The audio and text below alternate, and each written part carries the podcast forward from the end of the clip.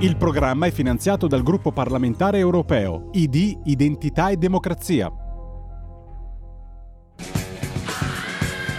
Va ora in onda Orizzonti Verticali Europa. Approfondimento sulla politica europea. E la linea va subito ad Alessandro Panza. Ben trovato. Grande, grande. Grazie Federico. Un saluto subito al regista che eh, ha messo una toppa a un impedimento dell'ultimo momento.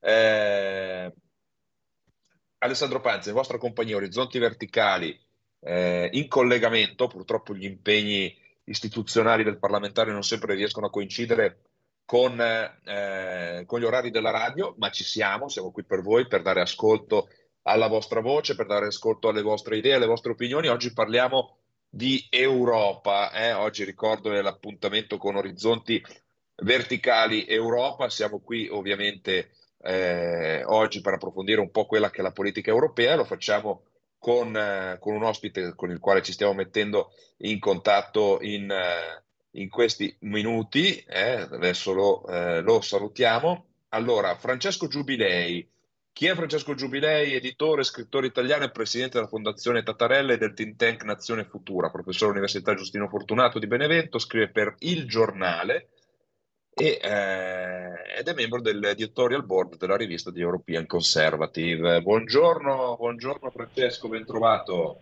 E buongiorno, buongiorno e grazie per l'invito. Allora, eh, qualche domanda spot, visto che tu sei una delle delle più autorevoli per quanto riguarda eh, l'Europa dal nostro punto di vista. Eh, la prima domanda che ti faccio è una curiosità, cosa portiamo a casa dal G20 nel rapporto tra Ursula von der Leyen e Charles Michel, che credo che sia ormai ai minimi storici e mai ci sia stato un rapporto così deteriorato tra i rappresentanti delle due, eh, delle due istituzioni più importanti eh, dal punto di vista appunto della, della produzione legislativa del, dell'Unione Europea? Ma portiamo avanti un'immagine che credo che sia eh, emblematica e spieghi la situazione che, che, si sta vivendo all'interno dell'Unione Europea. Eh, magari i nostri ascoltatori eh, l'avranno presente, ma provo a descriverla. Quell'immagine in cui c'è eh, la riunione tra ehm, quelli che sono i leader dei, dei, paesi non tanto del G20 bensì del, eh, del G7 attorno a, a un tavolo eh, che è un tavolo ovale in cui si trova al centro Biden, poi si trova il eh, leader eh, inglese, poi c'è Macron, Scholz, eh, Giorgia Meloni e poi questo tavolo che eh, come avviene in tutte le riunioni, in tutti eh, i meeting dovrebbe essere, ehm, ci dovrebbero essere i vari leader uno a fianco all'altro, a un certo punto nel tavolo c'è un buco e sostanzialmente da un'estremità eh, siede eh, Ursula von der Leyen con di fianco Giorgia Meloni, poi c'è questo grande spazio e dall'altro lato invece siede eh, Charles Michel.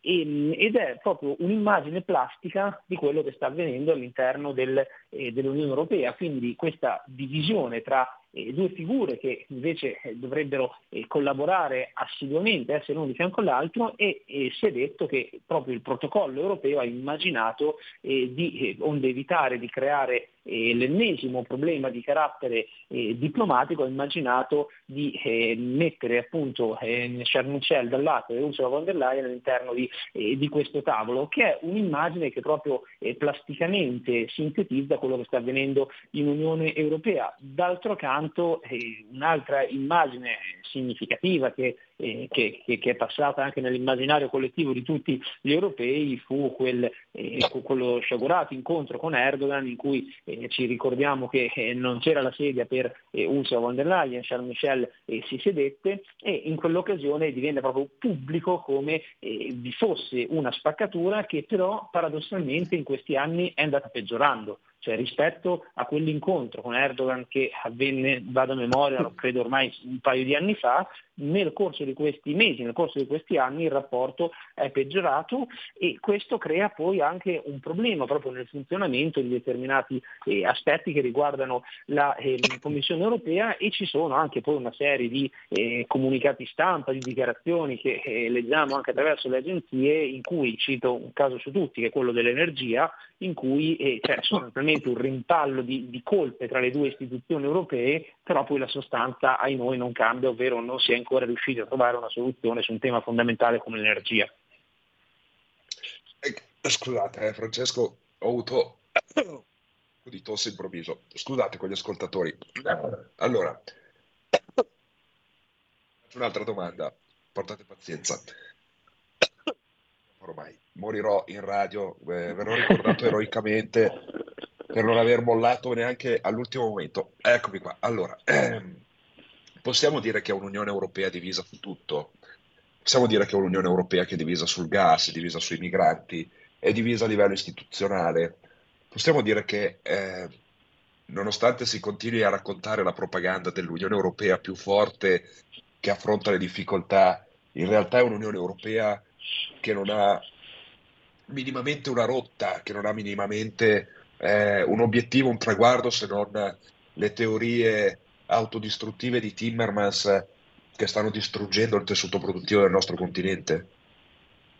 Possiamo dire che è un'Unione Europea che fallisce tutti i grandi appuntamenti in cui eh, è chiamata ad essere eh, presente. La, la vera drammaticità di questa Unione Europea è che ogni volta in cui dovrebbe esserci un eh, ruolo e una presenza non solo delle singole nazioni ma anche eh, di un'istituzione come l'Unione Europea, ebbene tutte le volte che è chiamata ad essere presente l'Unione Europea o non c'è oppure se c'è eh, interviene nel modo più sbagliato possibile. E cito il caso del, eh, della guerra in, in, Ucraina. Nella guerra in Ucraina il ruolo dell'Unione Europea è pressoché inesistente, eh, nonostante sia una guerra eh, alle porte dell'Unione Europea in Europa, l'Unione Europea non è stata in grado di avere un, un ruolo che sia esso di carattere diplomatico, che sia esso eh, di, di, di, carattere eh, nella fase beh, iniziale per evitare che che, che, il conflitto potesse avvenire. In questi mesi è praticamente stata eh, assente la diplomazia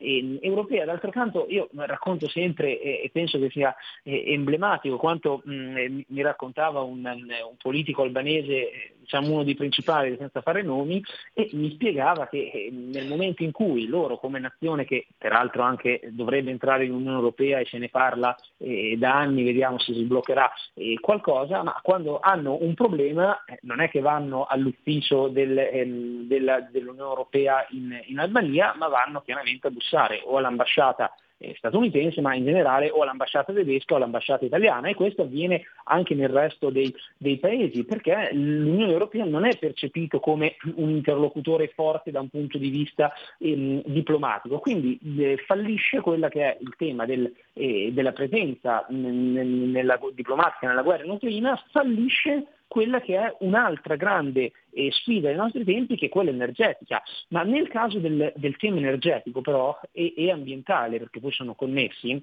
è ancora più grave, è ancora più grave perché l'Unione Europea è con causa del problema. Cioè, noi no, non pensiamo, come eh, talvolta viene detto, che ci troviamo in questa situazione di crisi energetica solo ed esclusivamente per colpa della guerra in Ucraina. La guerra in Ucraina è senza dubbio una delle cause, ma non è la principale causa. Una delle principali cause sono le scellerate politiche ehm, energetiche e ambientali europee portate avanti attraverso la transizione ecologica, una transizione ecologica compiuta sotto vari punti di vista in modo errato, quindi una transizione ecologica che ci ha portato a dismettere in modo troppo veloce quelle che sono delle fonti energetiche eh, tradizionali e salvo poi nel momento in cui scoppia la guerra in Ucraina dire beh, dobbiamo riaprire le centrali a carbone perché non, abbiamo, eh, il, non riusciamo a coprire il nostro fabbisogno energetico, salvo poi la Germania dire eh no, dobbiamo posticipare quella che è ehm, la chiusura delle, eh, delle, centrali nucleari perché altrimenti non riusciamo ad avere eh, l'energia. E dall'altro lato poi questa grande retorica delle rinnovabili che stata portata avanti negli ultimi anni, eh, in realtà se noi guardiamo i dati ci accorgiamo che il fabbisogno, il prodotto delle rinnovabili è estremamente basso, quindi anche da quel punto di vista si è invece stati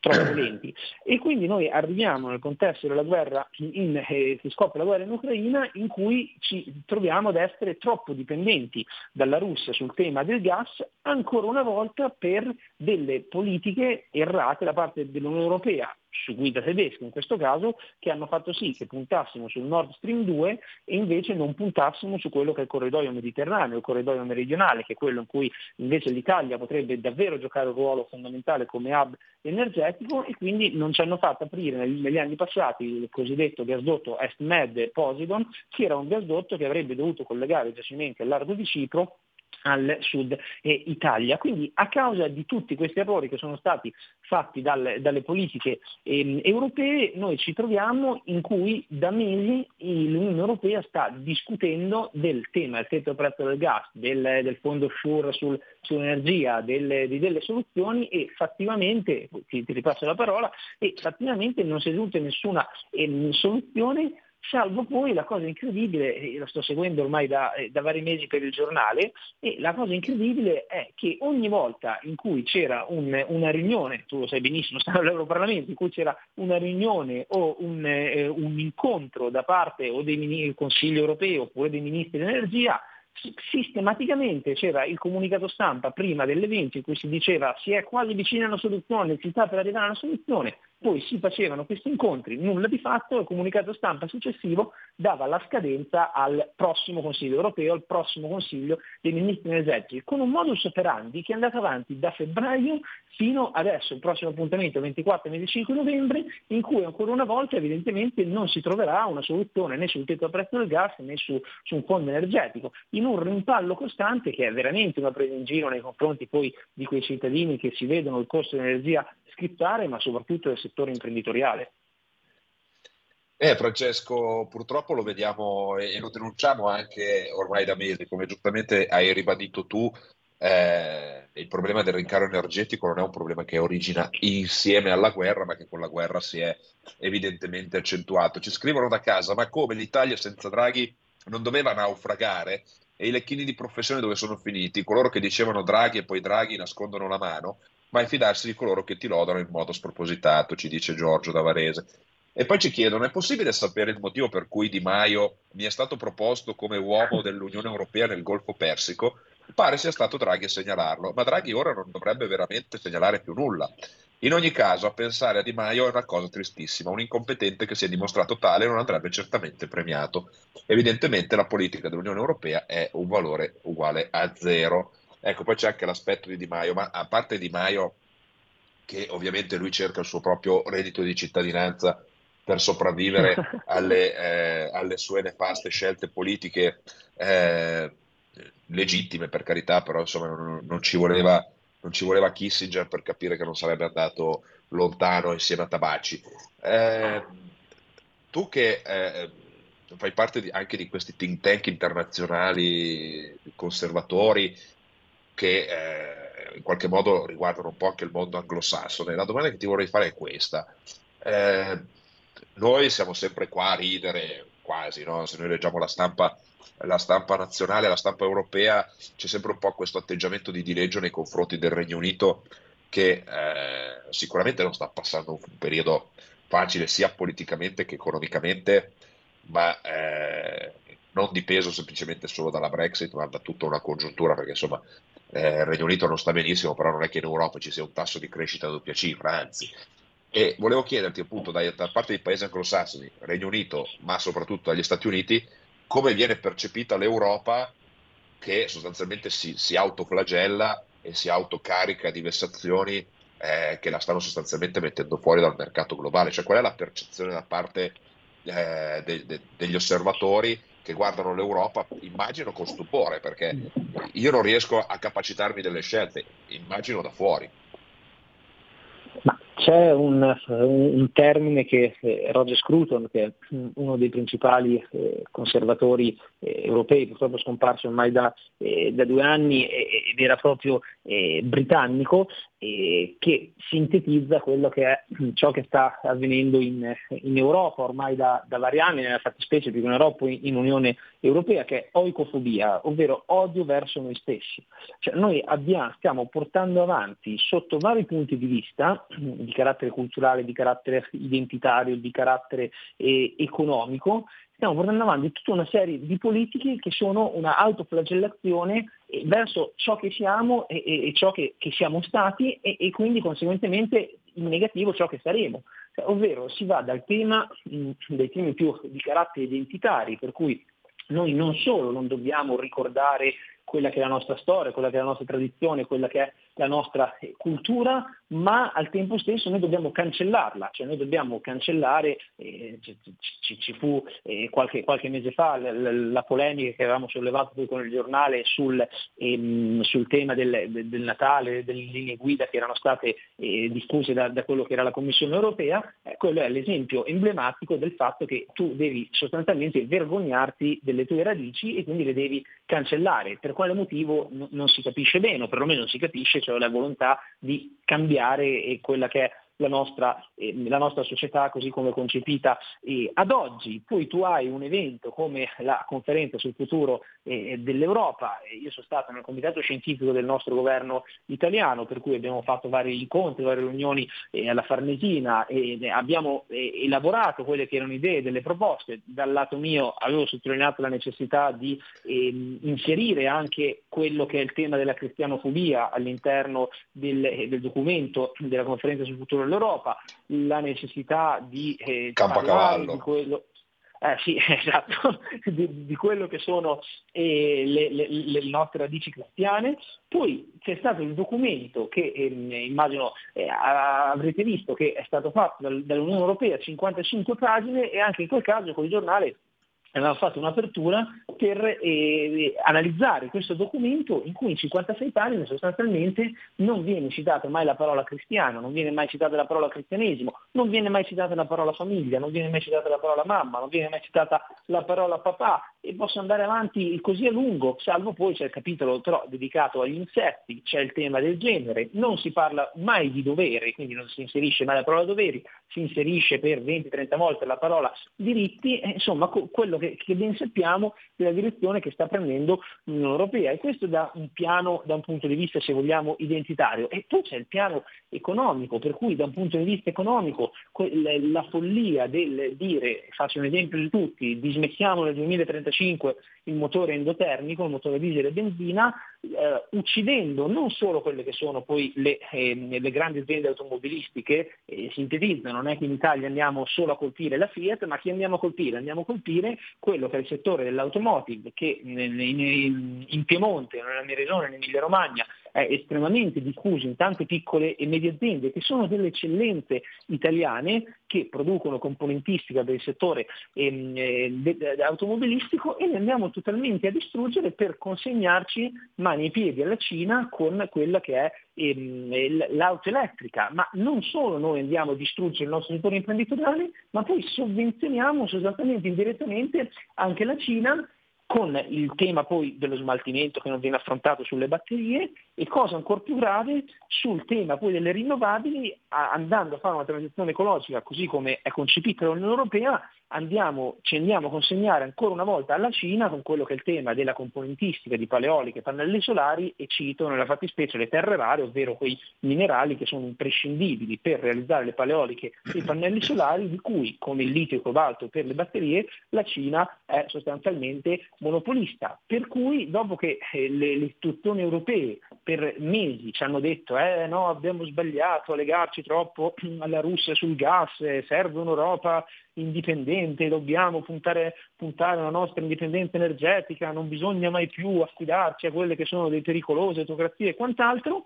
che cosa succede? Fa la stessa identica cosa nei confronti della Cina, così che cosa, che cosa avverrà? Avverrà che quando tra potenzialmente sei mesi o un anno avremo un, ehm, uno scontro di carattere diplomatico, geopolitico con la Cina, e cito il caso di Taiwan, perché non è che poi dobbiamo andare troppo, troppo in là, eh, noi sostanzialmente saremo ancora una volta in mano a una potenza straniera, peraltro neanche democratica, e, in cui quindi ci accorgeremo e diremo eh beh, forse abbiamo sbagliato ad affidarci alla Cina e rincominceremo lo stesso discorso che è avvenuto poi e che sta avvenendo in queste settimane. Quindi c'è veramente un'impostazione di fondo che sembra autodistruttiva. Francesco, so che ci devi lasciare tra qualche minuto perché è un altro collegamento con un'altra emittente e intanto ne approfitto per ringraziarti per, per, la tua disponibilità e rinnovandoti l'invito a partecipare nuovamente con noi. Eh, ti farei chiudere questa, questa, prima parte di trasmissione con, eh, eh, con una domanda quale ti chiederei di rispondere come se fosse un Twitter. Eh, come ti aspetti l'Europa fra 30 anni? Cioè, come ti vedi il nostro, eh, non, non, parlo dell'istituzione europea, perché secondo me eh, se va avanti di questo passo fra 30 anni non esisterà più, eh, perché si, si, si, auto, si autoeliderà eh, sotto i colpi propria, delle proprie contraddizioni. Ma cosa, come ti aspetti l'Europa fra 30 anni? Cioè come ti aspetti il continente europeo fra 30 anni, gli stati europei fra 30 anni?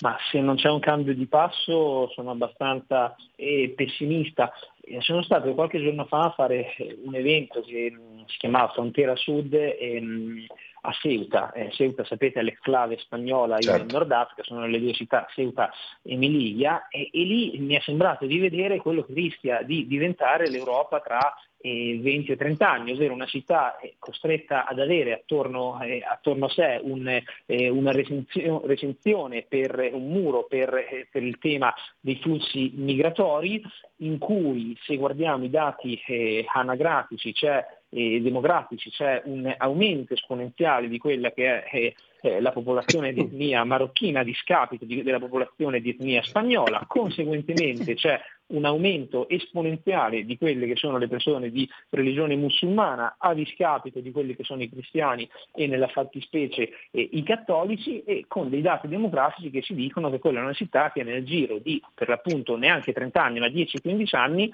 rischia di avere una maggioranza di popolazione straniera rispetto a quella che è la popolazione spagnola e conseguentemente eh, rischia poi di portare avanti anche quelle che sono delle rivendicazioni marocchine proprio nei confronti di Ceuta. Perché ho fatto questo esempio? Ho fatto questo esempio perché eh, se noi uniamo tutta una serie di fattori che sono da un lato il tema demografico con eh, la natalità, dall'altro lato il, eh, il, fatto che c'è un'immigrazione incontrollata, dall'altro lato il fatto che, come abbiamo detto, ci vergogniamo di, di ciò che siamo, di quelle che sono le nostre tradizioni, le nostre identità, una secolarizzazione, che è una secolarizzazione, lo scriveva già del Noce negli anni 60, dilagante, per cui stiamo sostituendo le, le, religioni tradizionali delle nuove religioni come l'ambientalismo che assume per l'appunto un carattere dogmatico, eh, se noi mettiamo in fila tutti questi, questi punti è chiaro che la situazione inizia a diventare abbastanza preoccupante, quindi o c'è un cambio di rotta che deve essere politico, senza dubbio, e su questo il lavoro che state facendo eh, in Italia, in Europa, eh, ti faccio, e vi faccio i complimenti, è davvero importante, che deve essere però unito proprio a un cambio di rotta culturale, in particolare sulle nuove generazioni, e portare avanti insieme questi due filoni, che devono essere due filoni paralleli, ma che poi si incontrano, è l'unico modo, eh, modo di vedere per cercare di eh, realizzare un cambio di rotta non solo nell'Unione Europea come istituzione, ma proprio nell'Europa, nelle singole nazioni, nei singoli territori, per immaginare un'Europa diversa, un'Europa in cui possiamo credere e di cui possiamo essere orgogliosi di far parte.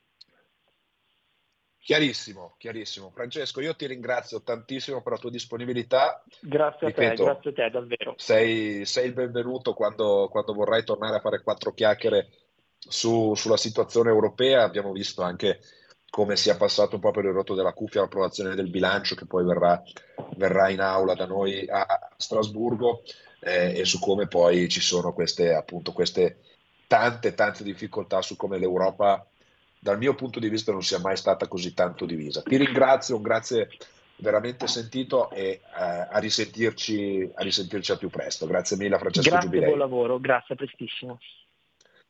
E noi facciamo qualche istante di pubblicità, io vedo se riesco a recuperare la voce e eh, a togliermi un po' questo fastidio dalla gola. A tra pochissimo.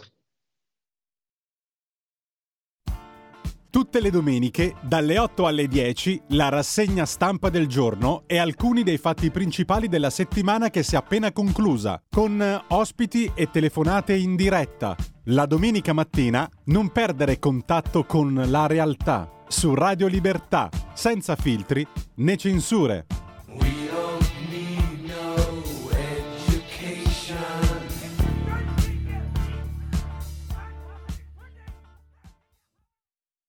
Un nuovo modo per sostenere la tua radio. Visita radiolibertà.net. Ti basta un clic e potrai versare il tuo contributo volontario direttamente online. Potrai donare con ogni tipo di carta di credito, anche prepagata. Ti aspettiamo online su radiolibertà.net. Sostieni la tua radio con il tuo contributo volontario. Radio Libertà. La tua radio. Diamo voce alla nostra gente.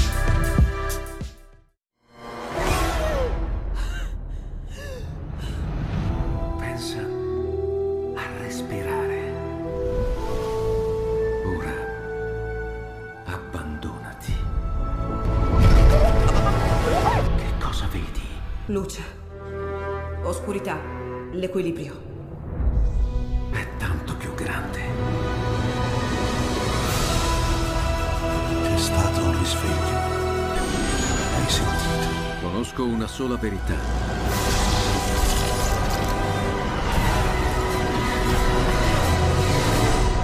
Movie Time ti fa entrare nel vivo del cinema, ti fa sentire come se fossi tu il protagonista del grande schermo.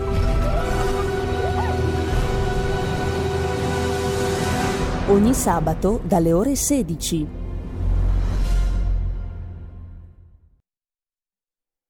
E la linea torna ad Alessandro Panza. Ci riproviamo, eh, ci riproviamo, non garantisco, non garantisco risultato, purtroppo portate pazienza.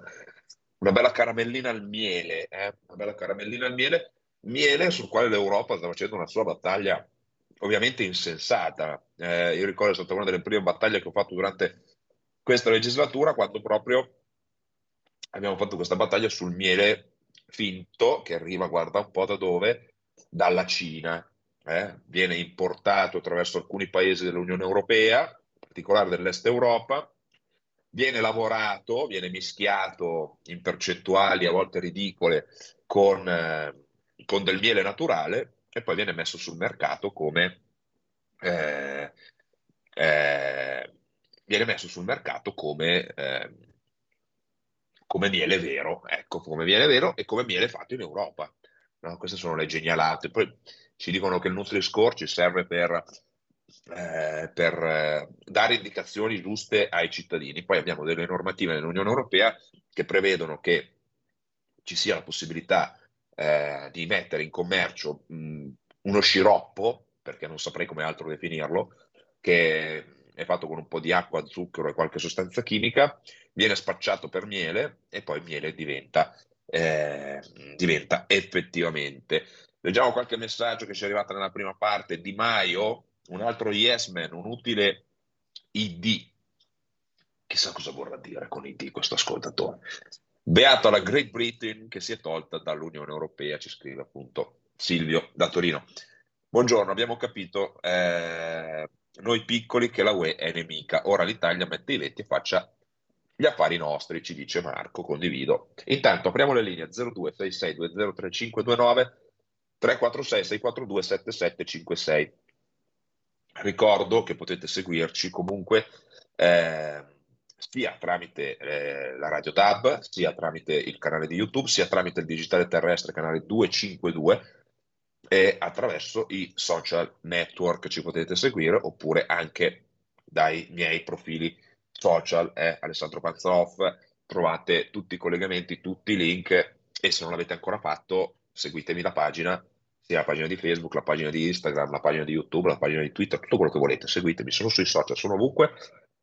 Mi dicono dalla regia che ho anche un profilo Twitch, che non so che cosa sia, ma ho il profilo, perché ormai se non hai il profilo di qualsiasi cosa non sei al passo con i tempi 0266 203529. Intanto andiamo a leggere un piccolo approfondimento sulla crisi energetica, ne parlavamo prima, per quanto riguarda la questione del, del gas. Però prima prendiamo due telefonate. Pronto?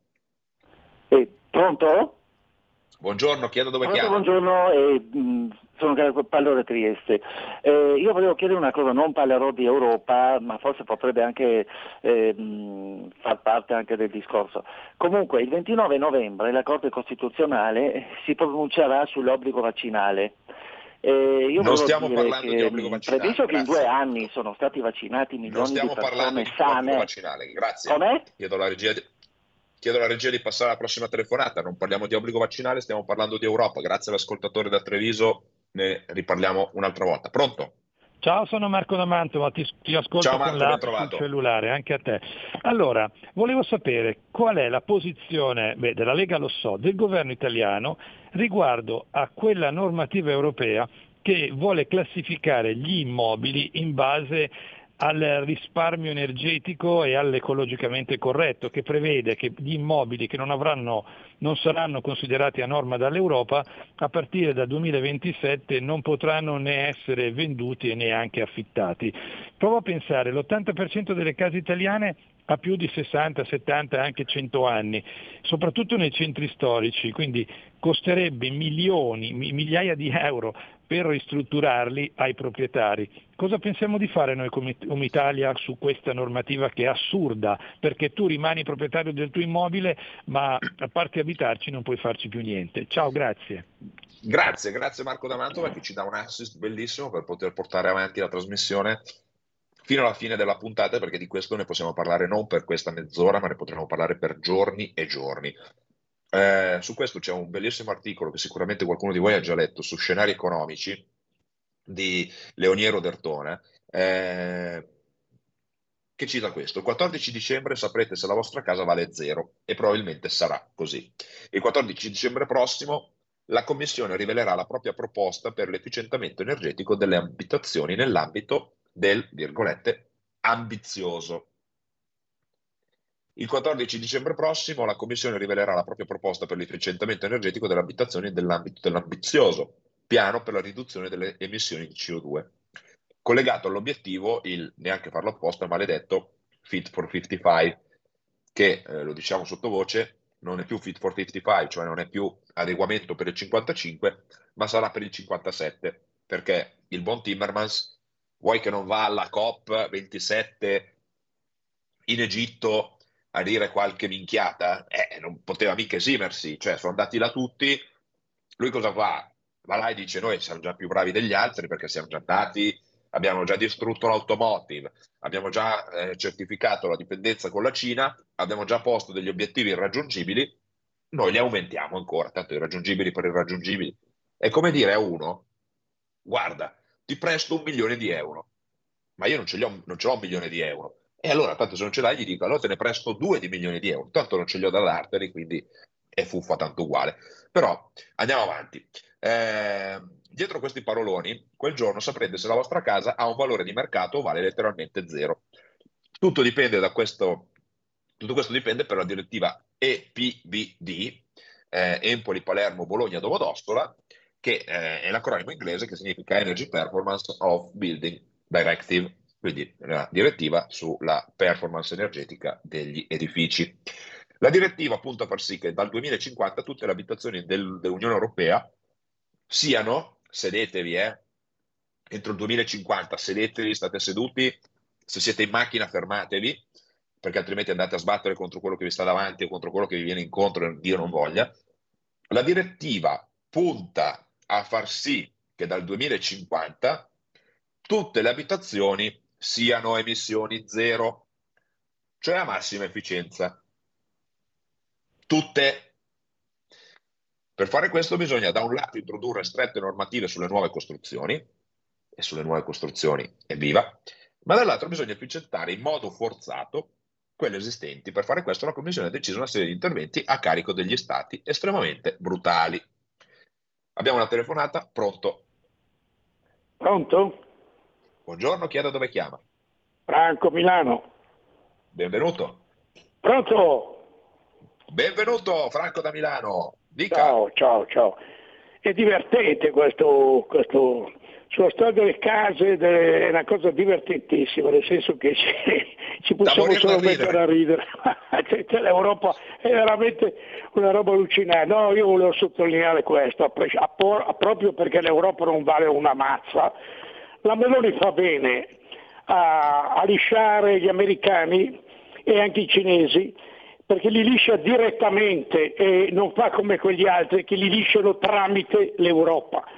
Per cui se dobbiamo lisciare, lisciamo i grandi direttamente e solo l'Europa lasciamo andare per cavoli suoi che andrà alla deriva insieme ai suoi, ai suoi migranti, perché è veramente una cosa comica l'Europa, comica. Grazie, grazie, grazie ascoltatore da Milano. Sì, è comica. Fa ridere. Per fortuna la direttiva non è un regolamento, spieghiamo. La direttiva è un atto di indirizzo che gli stati devono in qualche modo applicare. Il regolamento invece è definitivo, c'è una legge che come esce da Bruxelles va applicata. La bozza della nuova direttiva prevede che a partire dal 2027, ascoltate, eh, gli stati vietino la vendita e l'affitto degli immobili di classe inferiore alla classe energetica E. Dal 2030 l'asticella si alzerà alla classe energetica D, per escludere poi dal mercato dal 2033 gli immobili dalle classi inferiori alla C, cioè fra dieci anni praticamente. Si dovrebbe procedere più lenti per gli appartamenti in condominio, classe minima E per venderli o locarli dal 2030, D dal 2033 e C dal 2040. Per tutti il divieto di vendita potrà essere superato se l'acquirente si impegna a raggiungere la classe energetica media indicata dalla direttiva entro tre anni dalla stipula di vendita. Pronto? Eh, pronto? Buongiorno. Buongiorno. Chiedo dove chiami e come ci ascolta. Eh, volevo dire, per quanto riguarda genitore 1 e genitore 2, lasciamo pure che, che loro... Grazie, stiamo parlando di altro, scusate, eh, stiamo sui temi europei. Per genitore 1 e genitore 2 ne parliamo un'altra volta. Pronto? Sì. Pronto? Chi è da dove chiama? E come ah, ci ascolta? pronto, buongiorno, sono Fabrizio di Sabio Chiese. Benvenuto. Allora, riguardo a quello che diceva lei sul commissario Timmerman che sta distruggendo l'automobile europea e si sta consegnando a quello che poi saranno i componenti delle batterie verranno dalla Cina e queste cose. Allora, io ho una perplessità. In Europa non c'è solo l'Italia che potrebbe perdersi in futuro per la sostituzione delle automobili, ma ci sono due grandi paesi come la Francia e la Germania che di auto ne producono molte più di noi. Pensiamo se la Germania quante auto vende alla Volkswagen che è la più grande azienda mondiale insieme alla Toyota. Perciò quello che mi chiedo io, è mai possibile che uno solo o un gruppo di ecologisti un po' fuori di testa possano decidere le sorti delle industrie di due grandi nazioni come questa e poi ci mettiamo noi anche gli spagnoli. Allora quello che penso io è questo, qui si tratta di sostituire il motore endotermico col motore elettrico e va bene, però ricordiamoci che un motore di un'automobile rappresenta sì e no il 10% della componentistica, l'altro 90% lo si può continuare a fare benissimo perché serviranno i sedili, servirà il volante, servirà la struttura, la carrozzeria, le ruote e tutto quello che vuole. Allora qui bisogna capire cosa c'è sotto, sia la Germania che la Francia sta bene questo cambiamento. Io spero e penso che non siano due paesi di deficienti che decidono una cosa e la lasciano fare. Se Timmerman parla qualcuno lo muove dietro. Chiarissimo, Eh, io vorrei chiarissimo. che voi che siete la comunità europea, in Parlamento, Ti cercare di capire lo rispondo. scenario che c'è. Ti rispondo, ti rispondo. Allora, eh, c'è una sostanziale differenza in quello che hai detto, che è giusto. Eh, è vero che anche la, la Francia la- e soprattutto la Germania sono i principali produttori di automobili nel nostro continente, con una sostanziale differenza rispetto all'Italia, che di macchine ne produce meno. Che l'Italia produce una parte consistentissima della componentistica che c'è dentro le auto, in particolare la componentistica che c'è nelle auto, nei motori endotermici. Cosa sta succedendo con questa direttiva sciagurata Fit for 55? Sta succedendo che l'Europa, spinta ovviamente come sempre dalla Germania, sta facendo fare alle aziende europee forzatamente una transizione che è spinta dalle case automobilistiche principalmente tedesche, che è quella di dire io tanto la componente, io le mie macchine continuerò a farle, perché Francia e Germania le, le loro macchine continueranno a farle. Il fatto che loro prenderanno la componentistica dall'Italia piuttosto che dalla Cina, a loro il risultato finale non cambierà più di tanto. Perché tanto loro assemblano, non producono, assemblano. In Italia che produciamo i pezzettini da metterci dentro nelle auto, per noi sarà un problema. Per l'Italia il problema più grosso sarà quello. Non tanto perché la Fiat non farà più le auto, perché tanto la Fiat, lo sappiamo, non è più la Fiat. La Fiat è una multinazionale che ha la sede in Olanda, produce in Francia, è un agglomerato di tante marche ormai, è un gruppo Stellantis, c'è dentro un po' di tutto, ci sono dentro i francesi, è un grande minestrone. Certo, ci sono delle produzioni in Italia, ma che continueranno ad esserci le produzioni in Italia. Il problema non sarà tanto la catena di montaggio di Mirafiori, per fare un, per fare un paradosso, ma saranno tutte quelle aziende che da Torino a Trieste, in particolar modo, e non solo, sono impegnate oggi con aziende medie, soprattutto piccole, che, che fanno la piccola valvola, il piccolo ingranaggio, eh, la piccola rotellina, il piccolo bullone apposta, il piccolo connettore, che sono specializzate su quello e che spariranno perché quelle cose lì non serviranno più. E dall'Europa ci dicono, ma vi dovete convertire. E ho capito, però se noi andiamo a vedere come è fatto un motore elettrico rispetto a come è fatto un motore endotermico, e ci sono un po' di passaggi in meno, ci sono un po' di componenti in meno. E quei componenti lì non, verranno più, non, non tutti saranno in grado di, qualcuno si riconvertirà, ma non tutti. E quelli che non si riconvertiranno, che cosa facciamo? Diamo reddito di cittadinanza? Per ottenere che cosa poi? Perché questa è la vera domanda. Per ottenere che cosa? Meno inquinamento? È falso. È stato ormai dimostrato in, tu- in lungo e in largo che una macchina eh, elettrica nel suo ciclo di vita globale consuma tanto come una macchina a motore diesel o motore benzina, o forse anche di più. Riusciamo a sostenere il carico di tutte queste auto elettriche che ci saranno in giro? No, perché non abbiamo la capacità di produrre energia. E ancorché ce l'avessimo, l'energia da dove la prendiamo? Dall'estero, perché noi o apriamo 500 centrali nucleari in tutta Europa, oppure non abbiamo il fabbisogno energetico per poterle sostenere. Questa è la vera follia. Abbiamo delle telefonate, pronto, scusate, sono andato un po' lungo, ma era necessario spiegare il, il tema. Sì, sì, buongiorno, ci siamo?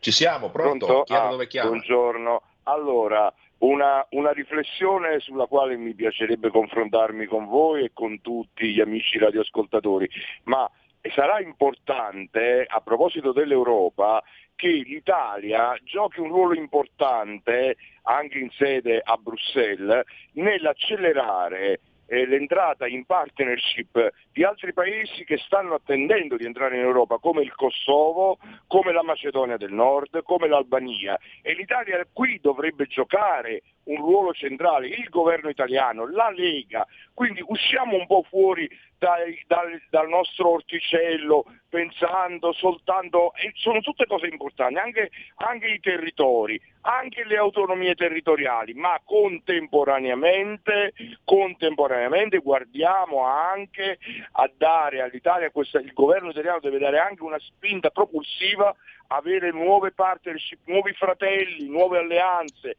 e far sì... Chiarissimo, chiarissimo, grazie, grazie, sì.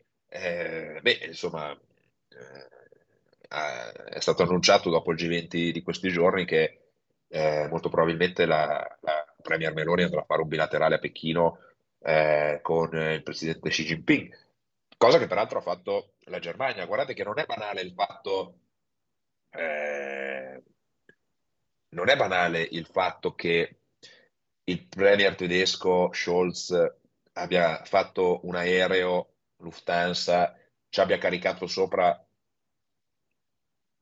centinaio, un centinaio abbondante di manager delle, delle più grandi multinazionali tedesche e le abbia portate a Pechino bypassando completamente l'Europa. Cioè, quando prima parlavamo nella prima parte de- della vacuità dell'Europa come istituzione, e non lo diciamo noi che siamo i pericolosi sovranisti, anti-europeisti, eh, che ce l'abbiamo con l'Europa perché siamo ignoranti, non capiamo il valore assoluto che ha questa istituzione. Sono quelli che la difendono a spada tratta ad essere i primi detrattori di questa istituzione, perché poi quando c'è da entrare nel merito si fanno veramente i, i fatti loro. Pronto? Chi sei, da dove chiami e da dove ci ascolti? di Genova. Ascolta, premesso che io sono assolutamente un euroscettico e per me bisogna uscire dall'Europa non da oggi ma da ieri, Ciò per questa è già una premessa, già beh, perché no, eh, l'Europa non esiste, l'Europa significa soltanto Germania, eh, Francia e paesi del nord, noi non contiamo più una cippa, vabbè, ma qui lo lasciamo perdere. Dopo quello che mi hai detto poi sulle case, la direttiva delle case, penso che proprio non lo so, al, fondo proprio non c'è limite, queste sono cose incredibili. Comunque te ne volevo dire una, siccome si parla delle, delle, che dovremmo fare per forza questa transazione sulle, sulle auto e bisognerà in pratica usare le auto elettriche, quindi le batterie e, quelle, e dovremmo prenderle da chi dalla Cina perché hanno il monopolio eh, delle eh, terre rare. Però attenzione, c'è una cosa, che, mm, che, tra l'altro noi in Italia siamo all'avanguardia, ci sono le batterie al sale, io non so se tu ne hai sentito, ne hai sentito parlare. Io ti esorto a dare un'occhiata in giro sulle batterie al sale e non è una buttata, non è una sciocchezza, non è una che per adesso sono leggermente superiori come costi, ma proprio per una questione di, di, di, di numeri. Chiaro, chiaro. No, non conosco il tema, prometto mi, mi ci metto. Eh, così ho fatto anche una rima che è assolutamente non richiesta. Eh, allora, il tema sicuramente è, è, è che noi paghiamo un eh, arretramento tecnologico su questo tema che non saremo in grado di recuperare. Mi spiego. Noi abbiamo deciso in Europa, noi hanno deciso in Europa di buttarsi sul, eh, sull'elettrico, mentre eravamo leader sul, eh, sull'endotermico. Guardate che il motore Common Rail fatto dalla Fiat qualche anno fa è stato poco discusso, ma tra gli addetti ai lavori è stato qualcosa di rivoluzionario, perché ha abbattuto i consumi, ha abbattuto le emissioni soprattutto, e ha reso il motore diesel dal punto di vista della sostenibilità, dal punto di vista dell'efficienza, molto più performante. I nuovi motori diesel delle case europee, studiati e lavorati in Europa, sono fatti per durare di più, sono più performanti e inquinano molto di meno. La Cina ha sempre copiato quello che noi stavamo già facendo, ma non ha semplicemente solo copiato, ha investito e studiato e fatto ricerca su qualcosa su cui noi non stavamo applicando più di tanto, che è il motore elettrico. Ora ci troviamo dove la Cina è avanti sul motore elettrico ed è indietro sul motore endotermico. Anche in, uno, in un gioco di scacchiere geopolitico di prevalenza e di, eh, diciamo così, autonomia rispetto alle tecnologie dell'uno e dell'altro, perché dobbiamo inseguire qualcuno che è già avanti che non raggiungeremo mai perché non abbiamo neanche la capacità di investire una quantità di risorse come quelle che investe la Cina?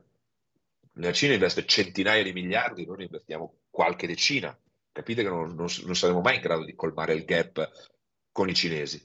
Gli Stati Uniti, sì, Tesla fa, la, fa l'auto elettrica, ma le altre case automobilistiche non stanno facendo questi investimenti stratosferici perché loro sanno che il petrolio ce l'hanno e continueranno ad averlo, li faranno più, più performanti, più sostenibili, consumeranno di meno, ma non stanno andando a rincorrere i cinesi proprio perché sono coscienti del fatto che eh, non possono buttare all'aria eh, 50 anni di, eh, di, ricerca per inseguire qualcuno che non prenderanno mai. Pronto?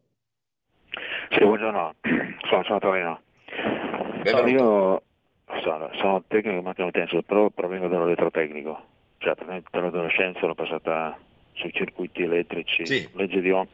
E le posso dire che non è proprio così, io non, non sono tanto d'accordo con Padano, con quello che ha detto l'ascoltatore prima. Cioè, se lei guarda l'Europa, i nostri tre fiumi principali, che sono tre economie, il Danubio, il Po e il Reno, sono complementari. E poi la Germania è assolutamente nostra, il nostro specchio, se riguarda l'industria lombarda è lo specchio della Baviera. Quindi l'elettrico, adesso la Braun Bowery sta facendo il convertitore della corrente alternata al continua e quindi ci sarà un sacco di distributori. Poi ci sono 8 miliardi di persone e tutta la potenza della Germania, la Cina sta copiando dalla Germania, quindi noi non dobbiamo essere scoraggiati su questa cosiddetta potenza cinese, che sono un po' come i giapponesi.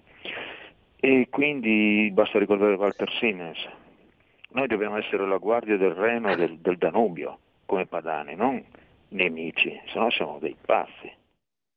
Chiarissimo, grazie. Beh, insomma, diciamo che paragonare i cinesi e i giapponesi è, è un po' azzardato per un semplice motivo.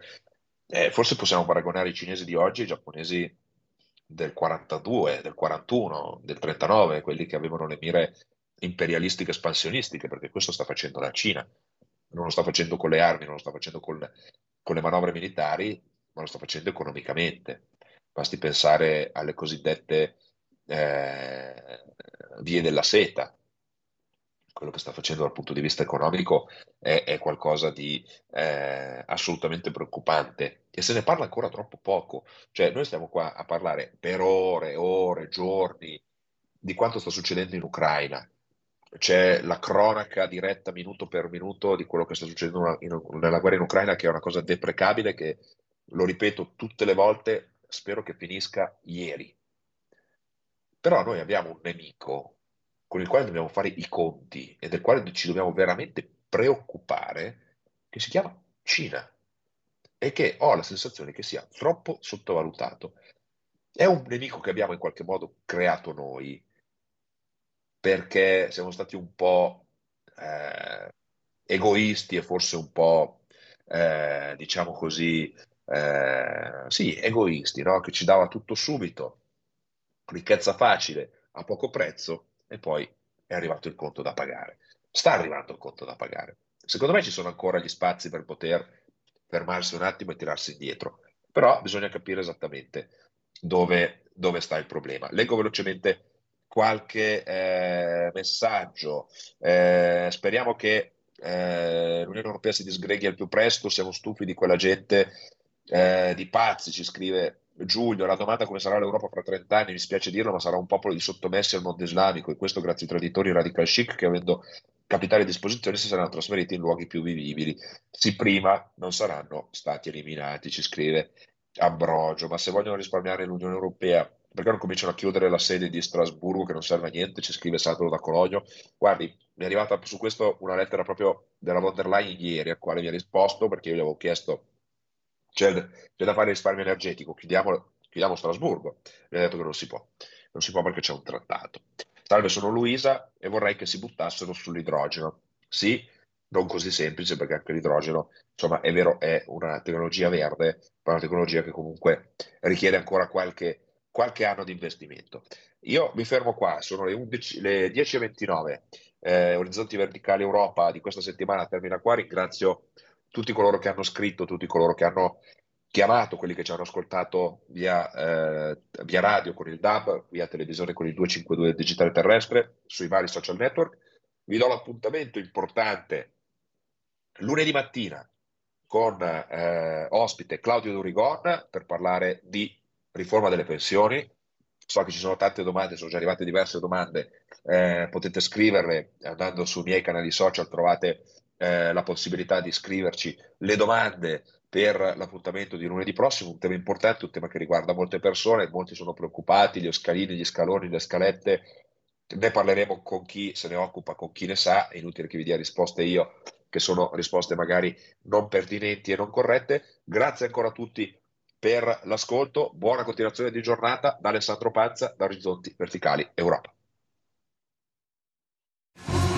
Avete ascoltato Orizzonti Verticali Europa. Il programma è finanziato dal gruppo parlamentare europeo ID Identità e Democrazia